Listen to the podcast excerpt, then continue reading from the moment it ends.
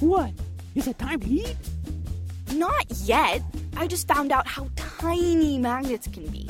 Check this out.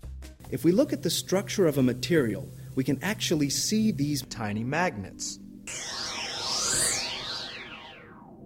That's just what we're seeing here. These different shaded blobs are actually clumps of atoms in which all the electrons are spinning the same way. So, in a way, we're seeing a tiny magnet. This little pile of atoms has one magnetic field with a north and south end, just like any other magnets. On average, there are a few thousand atoms or so across. They're called domains.